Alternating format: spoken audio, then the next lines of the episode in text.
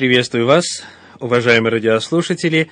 У микрофона Виталий Алиник, руководитель Центра Духовного Просвещения. Мы продолжаем разговор о Библии, о Священном Писании и о канонических книгах, которые являются частью Библии. В прошлый раз мы закончили разговор на тему о том, как в рамках первого века создавался и формировался канон Нового Завета. И сегодня мы продолжим разговор о каноне Нового Завета, говоря о его дальнейшем развитии. В 140 году нашей эры, то есть приблизительно 40 лет спустя после того, как была написана последняя богодухновенная книга Нового Завета, человек по имени Маркион, который был назван в итоге еретиком, издал свой собственный канон Нового Завета. Его теологические воззрения сводились к тому, что существует два Бога. Бог евреев и Бог любви. Соответственно, Бог Ветхого Завета и Бог Нового Завета. Он учил, что Ветхий и Новый Завет противоречат друг другу, и учение Иисуса Христа это не может быть учением одного и того же божества. Посему он создал канон, в который вошли только те книги, которые не несли в себе отпечатка иудаизма. Он отвергал Писания двенадцати, то есть двенадцати апостолов, и считал извращением истины.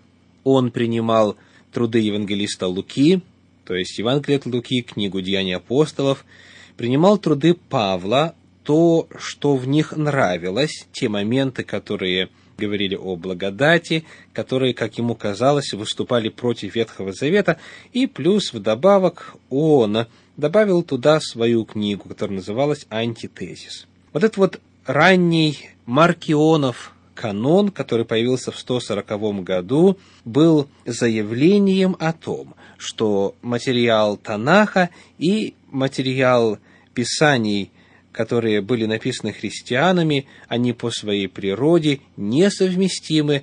Это два разных Бога, две разных концепции, и потому нужно выкинуть все иудейское, все еврейское из трудов Нового Завета.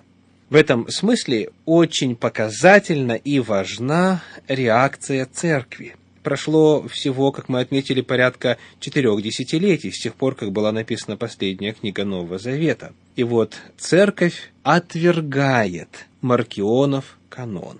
Она знает, какие книги богодухновенны. Ведь церковь в то время состояла из людей, многие из которых были очевидцами служения и проповеди апостолов. Некоторые были очевидцами служения тех, кто лично общался, лично учился, лично совершал служение с выдающимися основателями христианства. И потому в ту пору церкви очень легко было отреагировать на новшество Маркиона, и она отвергает его канон, потому что знает, какие книги на самом деле являются частью Писаний, являются богодухновенными. Однако вот в этом противостоянии Маркионову канону церковь была вынуждена очертить канон новозаветных книг. Понадобился отдельный канон для Нового Завета. Возможно, без Маркиона у нас был бы четвертый раздел в дополнении к Танаху.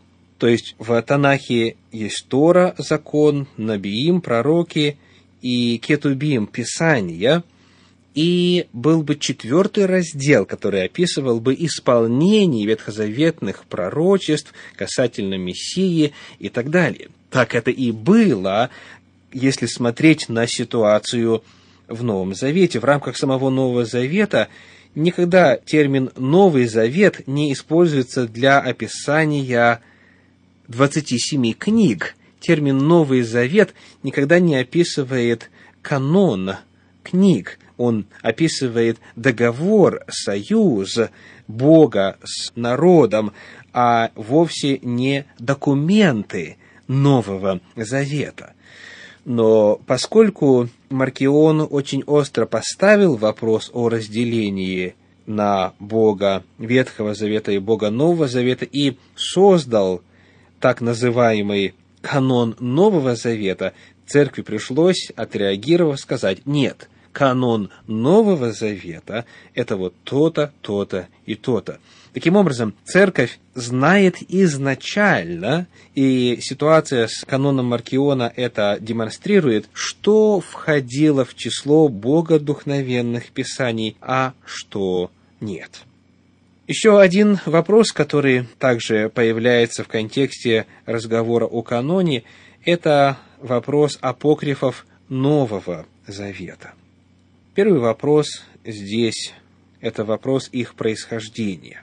Вначале посмотрим на Евангелие – послании к Галатам в первой главе, в стихах 6 и 7 говорится, Галатам 1 глава, стихи 6 и 7, «Удивляюсь, что вы от призвавшего вас благодатью Христовою так скоро переходите к иному благовествованию, которое, впрочем, не иное, а только есть люди, смущающие вас и желающие превратить благовествование Христова. Благовествование – это как раз и есть Евангелие, Евангелион в подлиннике, в греческом, в оригинале. Апостол Павел говорит о том, что появляется какое-то новое Евангелие, и есть люди, желающие исказить Евангелие Христова. В самом начале мы узнаем, что еще во время жизни апостолов появлялись так называемые Евангелия, которые, по сути, были лишь искажением того, что в действительности учил и говорил Иисус Христос. Посмотрим также теперь в отношении посланий. Во втором послании апостола Павла фессалоникийцам, во второй главе говорится так. Второе фессалоникийцам, вторая глава, первые два стиха. «Молим вас, братья, о пришествии Господа нашего Иисуса Христа и нашем собрании к Нему, не спешить колебаться умом и смущаться ни от духа, ни от слова, ни от послания, как бы нами посланного, будто уже наступает День Христов, да не обольстит вас никто никак. Мы узнаем отсюда о подложных посланиях. То есть апостол Павел пишет о том, что есть какие-то послания, как бы ими написанные, это называется псевдографы.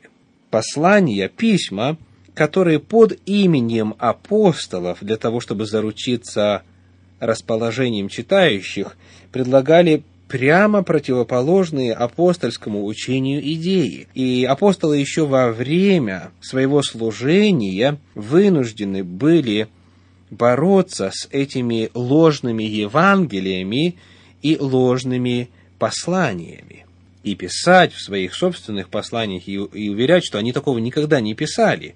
В книге «Деяния апостолов» в 20 главе, в стихах с 29 по 31 на эту тему читаем следующие «Деяния апостолов», 20 глава, стихи 29 по 31. «Ибо я знаю, — говорит апостол Павел, — что по отшествии моем войдут к вам лютые волки, не щадящие стада, и из вас самих восстанут люди, которые будут говорить превратно, дабы увлечь учеников за собою. Посему бодрствуйте, памятуя, что я три года день и ночь непрестанно со слезами учил каждого из вас». Апостол Павел незадолго до своей смерти предостерегает о том, что появятся лжеучителя, люди, которые будут учить превратно, искаженно, для того, чтобы увлечь учеников за собою. Об этом пишет и апостол Петр во втором послании Петра, во второй главе, в первых двух стихах говорится так. 2 Петра, вторая глава, первые два стиха. «Были и лжепророки в народе, как и у вас будут лжеучителя, которые введут пагубные ереси, и, отвергаясь искупившего их Господа, навлекут сами на себя скорую погибель, и многие последуют их разврату, и через них путь истины будет в поношении.